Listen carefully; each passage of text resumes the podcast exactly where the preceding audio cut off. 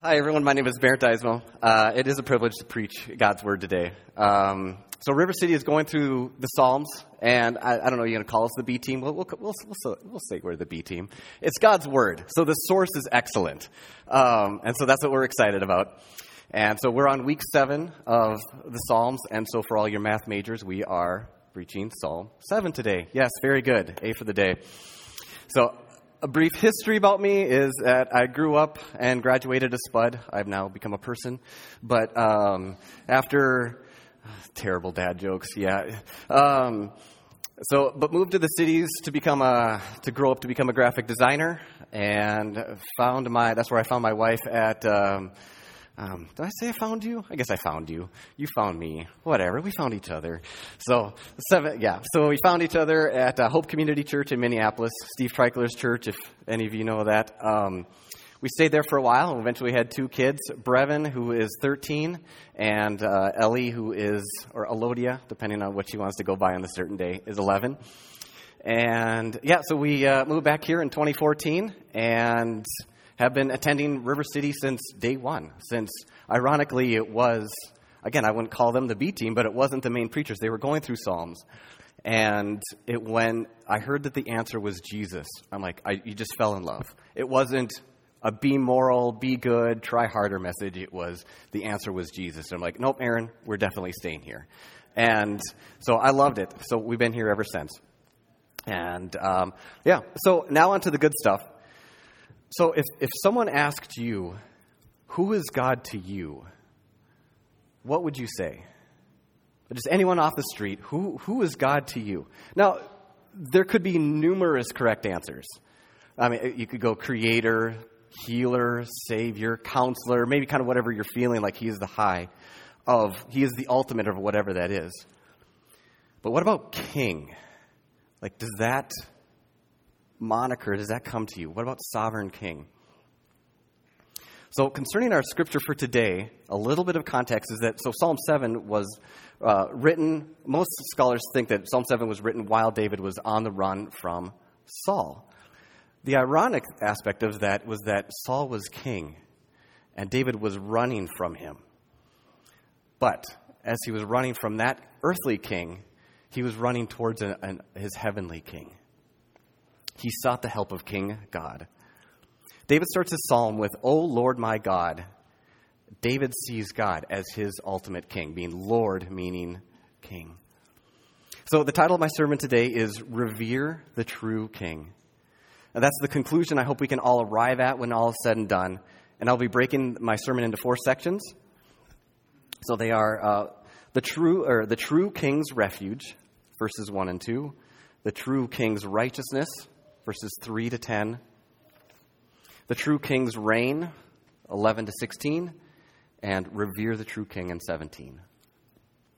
So I'll be going over the, the like the three kingly at, uh, attributes that David is, seeks as he's crying out to God, and then we'll ending with David's conclusion. So with that, please pray with me. Heavenly Father, thank you for another day.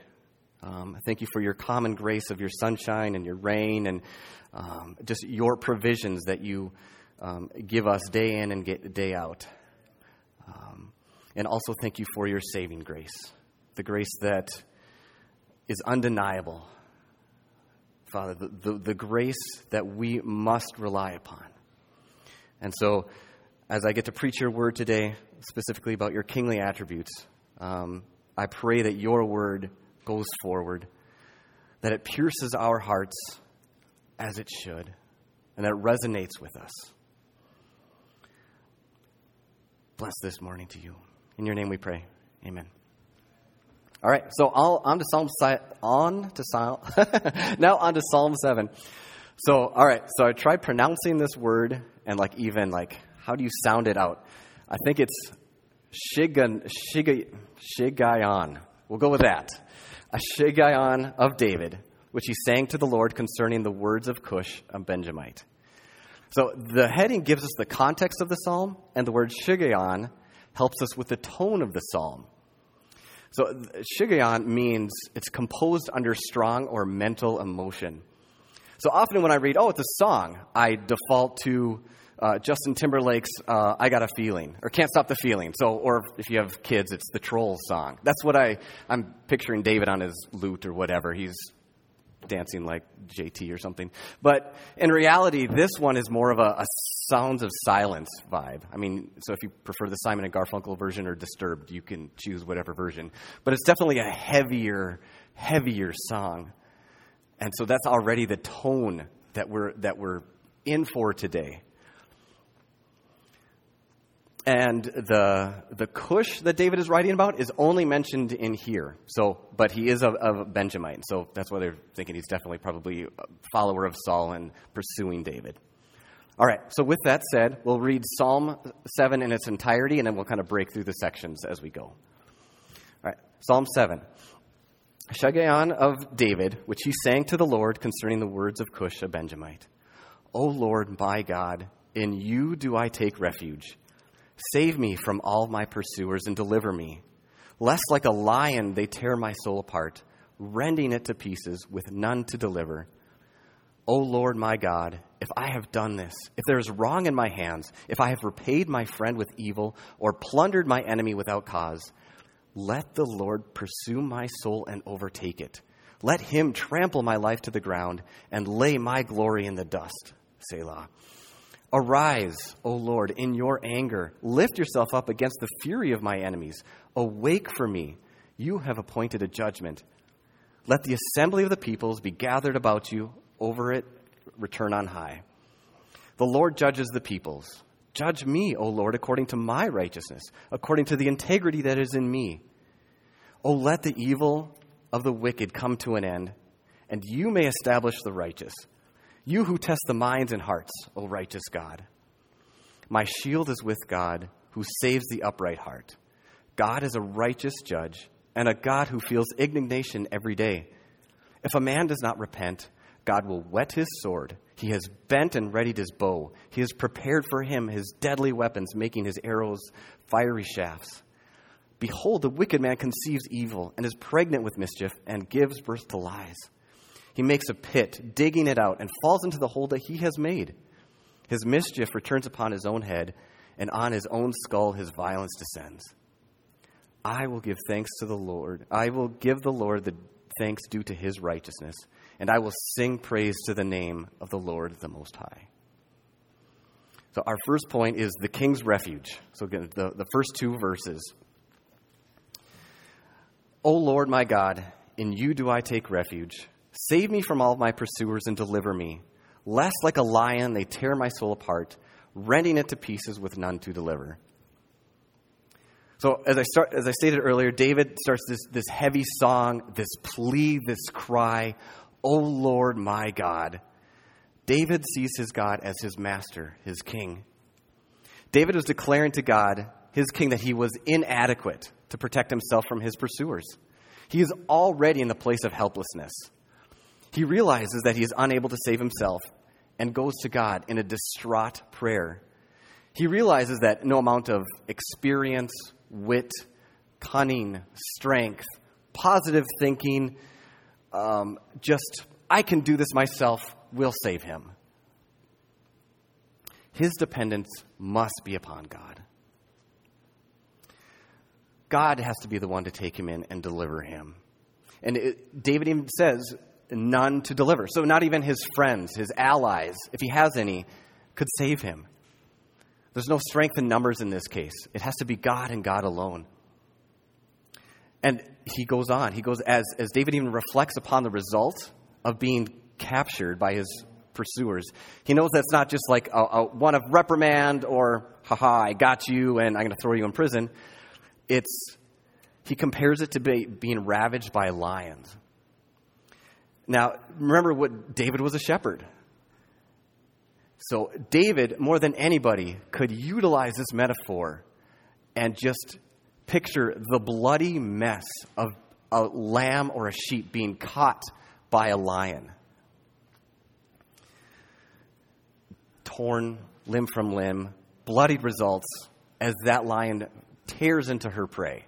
This is, it's not just a, I'm going to be in trouble if I get caught. This is the result that David compares it to, one he has experience with.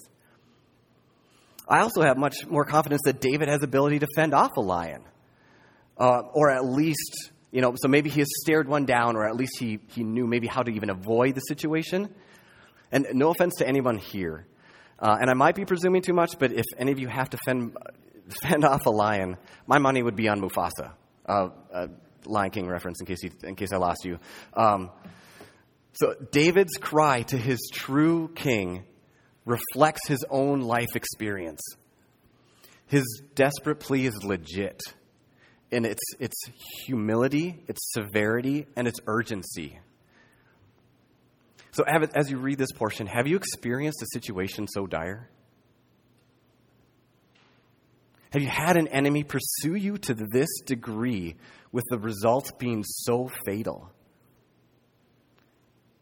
What about Satan and sin? Have you thought about the accuser in such a manner? What he seeks to do to you if he caught you? Do you see your ultimate enemy as Satan, as sin? Peter uses this very analogy in 1 Peter 5 7 and 9. Casting all your anxieties on him because he cares for you. He would be being God. Being sober minded, be watchful, as a shepherd would with line. Your adversary, the devil, prowls around, prowls around like a roaring lion seeking someone to devour. Resist him, firm in your faith, knowing that the same kinds of suffering are being experienced by your brotherhood throughout the world. You're not alone in this. So while you may not currently have a human cush pursuing you, you do have an enemy pursuing you. One who will never give up never tire, never stop, always seeking to destroy you. You are constantly being pursued and tempted with sin. So, questions for this first point Do you know this? Do you see it? If so, what are you doing about it? Like, are you, are you trying harder? Are you seeking to be saved by others? Or are you seeking refuge like David did in his king? In the only one that can save him, the only one that can save you. How often are you seeking refuge in him?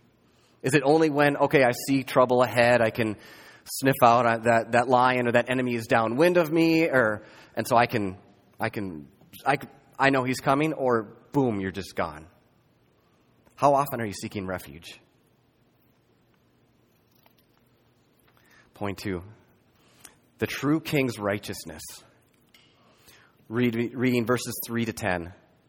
O Lord my God, if I have done this, if there is wrong in my hands, if I have repaid my friend with evil, or plundered my enemy without cause, let the enemy pursue my soul and overtake it. And let him trample my life to the ground and lay my glory in the dust. Selah. Arise, O Lord, in your anger Lift yourself up against the fury of my enemies. Awake for me. You have appointed a judgment. Let the, of the assembly of the peoples be gathered about you. Over it return on high. The Lord judges the peoples. Judge me, O Lord, according to my righteousness, according to the integrity that is in me. O let the evil of the wicked come to an end, that you may establish the righteous. You who tests the minds and hearts, O righteous God. My shield is with God, who saves the upright heart. So, as we turn to the, the righteousness focused portion of David's song, here's where I, I think David's plea ter- makes it like an interesting turn. Like, I was not expecting this as I was like reading this. David asked God to judge him. So, if, if, if God finds him guilty, he, he, he's telling God to let his enemy overtake his soul, trample his life to the ground, lay his glory in the dust. Why would David do this? Why not just, God, these are my enemies, smite away? Um, or smote, smaug? How about that? Um, what? But no, he's like, he's laying his life on the line. This is a very scary request. If he is legitimately asking God for God's perfect and unbiased justice to be done, David's not innocent, David's dead. David desires to see his true king's righteousness. And David knows, David isn't, well, I can, I can fake it till you make it. I can look really good on the outside and then I can deceive God. David is acknowledging that God sees the actions of his heart and asking him to judge and act accordingly. Uh, it's no secret that, that God will, does and will judge. Even David's son Solomon says in Ecclesiastes 3:17, "I said in my heart, God will judge the righteous and the wicked, for there is a time for every matter and for every work." So it's, it's not a matter of God's judgment happening if, but it's definitely when. And the best example of God's justice happened on Good Friday and Easter Sunday. His justice was on display for all to see. As he was hanging on the cross, we saw God's wrath, his justice for the sin that we have committed poured on Christ. And yet we saw the results in an empty tomb. God was just in his dealing with sin. Sin was destroyed, and King Jesus willingly took that on and sacrificed and was killed. We also saw that perfect justice in that death could not hold Jesus because of his innocence. While he bore the penalty for our sin, our offense to God, Jesus was not a sinner, and therefore the grave could not hold him. God's perfect and unbiased justice comes to all, and it will result in judgment. The righteous and unrighteous. The righteous and the wicked. So, fellow Christians, be confident in your innocence. Not because of your works, but because of Christ. Philippians 8:1 says, "Now or there is therefore now no condemnation for those who are in Christ Jesus. No condemnation, nothing, not even a, uh, I'm going to strain some macaroni noodles and a couple, couple condemnations fell through and we can pretend that didn't exist. Nothing. the macaroni noodles, they all stayed in that pot. Um, there is nothing, zero condemnation. So, because David is convinced of his innocence, he is calling God to arise, calling him to action, and he is calling him to specifically act in his holy anger, anger against the fury of his enemies. And I, I, find it interesting, another thing that, that stood out to me, that the verbs that David uses, uh, of like he says, arise, he's telling God to lift yourself up and awake. I'm like, wait a second, is David implying God is on his throne nodding off because of just boredom? I mean, he's grown tired of the Xbox One and can't wait for the new Xbox or bring on the PS5. And he, he want no, no, no, no, no. David uses this language again in Psalm 35, 22 to 24. You have seen, O Lord, do not be silent. O Lord, be not far from me. Awake and rouse yourself for my vindication, for my cause, my God and my Lord. Vindicate me, O Lord my God, according to your righteousness and let them not rejoice over me. So God is not a king who sleeps. When we like, okay, I gotta tiptoe around on my sin. I'm gonna sin here. Just don't wake the sleeping giant. Again, maybe another nerd smaug of him creeping around on the gold and not wanting to wake the sleeping giant with our sin. This is not the case. David says, You have seen. God has not just set the world in motion as seated on his throne. He sees and knows all.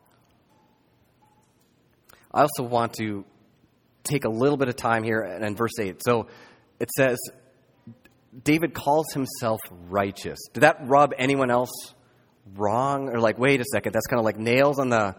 I won't do it. I don't have a chalkboard here. My son thanks me for that. He hates that noise. But it's just like, does that, wait a second, he's calling himself righteous. Like, David, who do you think you are? Doesn't David know that he's a sinner? Yes. But David isn't saying he's righteous from a positional standpoint, but from more of a practical standpoint. Practically, David is claiming his righteousness based on his innocence in a situation. He didn't do anything wrong to Cush and company, to, to Saul. Therefore, he's practically righteous. Uh, to use the dictionary's term, he is morally right in this case. Having said that, David was not claiming to be positionally righteous. He knew he was a sinner. He knew he was an offense to God because of the sin that was within him. If David called upon God to hand him over to his enemies based upon being completely sinless, then find Mufasa and jump in. Uh, it's, you're dead. So, no matter how good someone is, it is impossible for anyone to be positionally righteous before God without the salvific sacrifice of Jesus removing their sins. Jesus is the only way. And we, and we see this in John 14, 6. Jesus said to him, I am the way, the truth, and the life. No one comes to the Father except through me. If you had known me, you would have seen my seen, you, you would have known my Father also. From now on, you do know him and have seen him. God is the perfect judge in that he not only sees our actions, but knows our intentions and motivations. At the same time, if we know we are being judged by our true intentions, hopefully this causes us to pause and reflect upon our own motivations. Everyone is judged equally. The king cannot be fooled by his self righteous deeds. If our self righteous deeds were enough, think about it. Jesus wasted his time. The cross was useless. He did it for nothing. It's only because of Jesus that anyone can be positionally righteous before God. And it's only because the righteousness didn't originate from you, it was costly given by Jesus. By King Jesus with the crown of thorns. And it's yours for the taking. 1 Corinthians 1 30 to 31 states, And because of him, because of Jesus, you are in Christ Jesus who became to us wisdom from God, righteousness and sanctification and redemption. So again, became righteousness, sanctification, and redemption from Jesus. So that, as is written, let the one who boasts boast in the Lord. Christians aren't showing their true king their self righteousness, but Jesus' righteousness, as that was imputed to them. Attaining Christ's righteousness is just a matter of turning from sinful self to sanctifying Savior. So, the questions at the end of this one are um, Are you relying upon your self righteousness to save you? And what is hindering you from relying upon Christ's righteousness?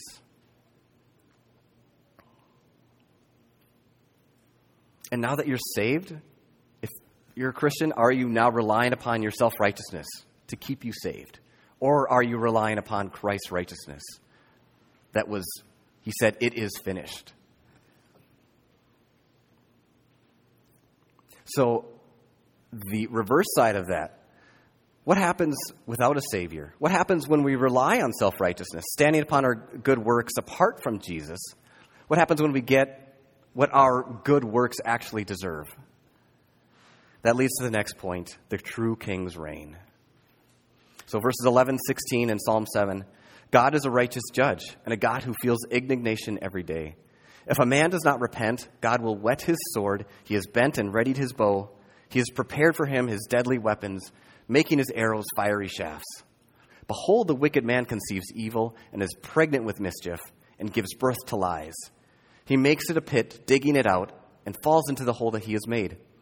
His mischief returns upon his own head, and on his own skull his violence descends. So, what do our good works apart from Christ get us? That. That is what we deserve. So, first off, God is patient and it gives us finite time to repent, which is to turn from our sins and turn to Him for forgiveness. But that time is finite. We don't know how long God will be patient with us. But while our God is patient, our true king feels indignation every day. So, indignation is anger provoked by unfair treatment. God is righteously angry every day at the injustice of sin. Every day. But wait, it gets worse. David describes God as a king who is waiting and watching, ready to strike down those who sin against him. Again, God hates sin. Verses 12 and 13. If a man does not repent, God will whet his sword. He'll sharpen his sword. He has bent and readied his bow. He has prepared for him his deadly weapons, making his arrows fiery shafts. So, to put it another way, King Jesus will sharpen his broadsword, sparks will be flying. Each pass of the blade down the whetstone signifies another fatal strike to the heart of those who sin. His bow was not sitting next to him, but in his hands with his, the offender in sight arrows will find their targets.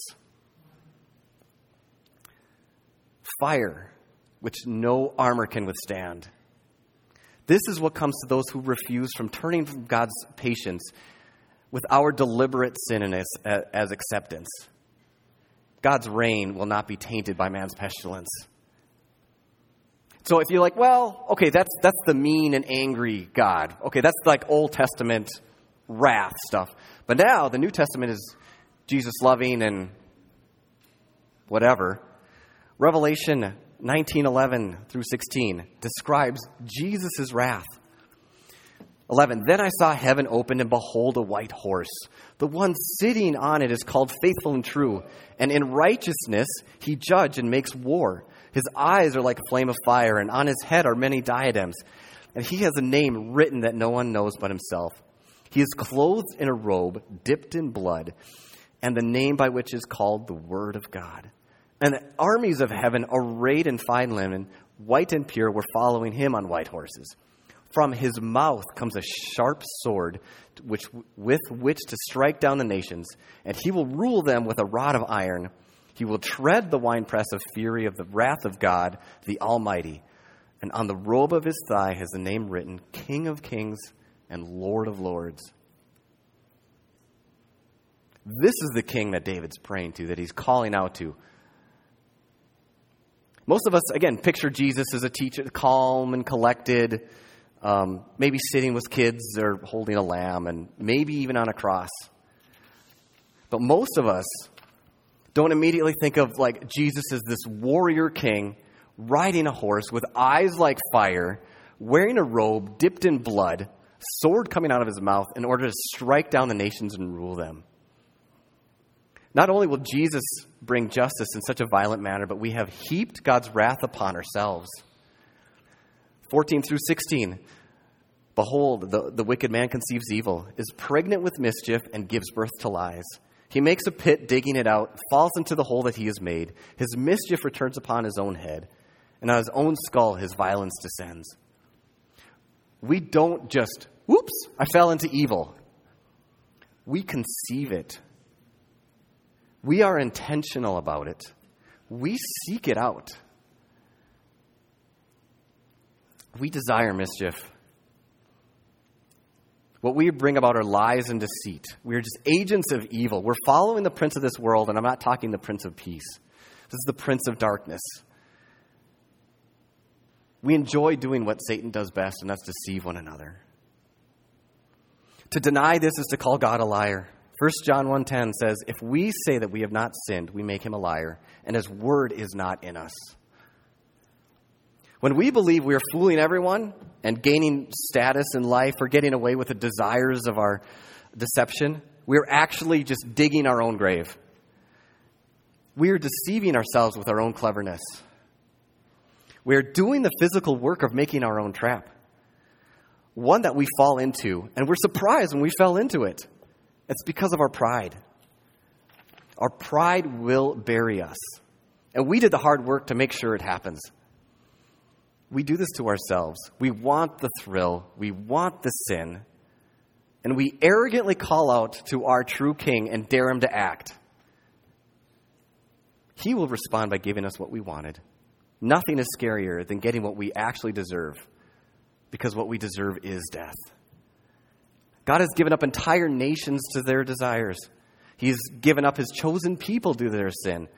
Look at the siege of Jerusalem. Because of the wanton rebellion of the people of Judah, God used a more evil nation, Babylon, to come in and, and overthrow them. Judah knew they were defying God, yet they chose to. God, in turn, gave them into the hands of King Nebuchadnezzar. They were acting as though they were kings of their own destiny. Romans addresses, again, this is not just an Old Testament thing. Romans addresses this um, 128, and then I, to abbreviate, 32, and then 2, 3 through 5 should be on the screen. And since they did not see fit to acknowledge God, God gave them up to a debased mind what, to what ought not be done. They, though they know God's righteous decree that those who practice such things deserve to die, they not only do them, but give approval to those who practice them. Do you suppose, O oh man, you who judge you who judge those who practice such things and yet do them yourself, that you will escape the judgment of God? Or do you presume that to be on the riches of his kindness and forbearance and patience, not knowing that God's kindness is meant to lead you to repentance? But because of your hard and impotent heart, you are storing up judgment, storing up wrath for yourself on the day of wrath when God's righteous judgment will be revealed. So, the song King Nothing by Metallica, I know, a great Christian band, addresses the concept of getting what you desire. A portion of the lyrics reads Careful what you wish, careful what you say. Careful what you wish, you may regret it. Careful what you wish, you just might get it. Then it all crashes down. You break your crown. You point your finger, but there's no one around. Just want one thing to play the king but the castle's crumbled and you're left with just a name. Where's your crown, King Nothing?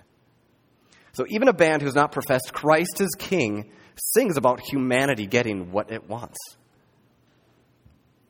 Do you actually want the results of your desires? Do you want to have the true king give you up to the results of your sin? Do you desire God's wrath? Is God calling you to repent? Of course in his patience he is. Turn and seek him. Seek his refuge. Attain his righteousness. We saw, again, the bloodied results of our sin upon the cross.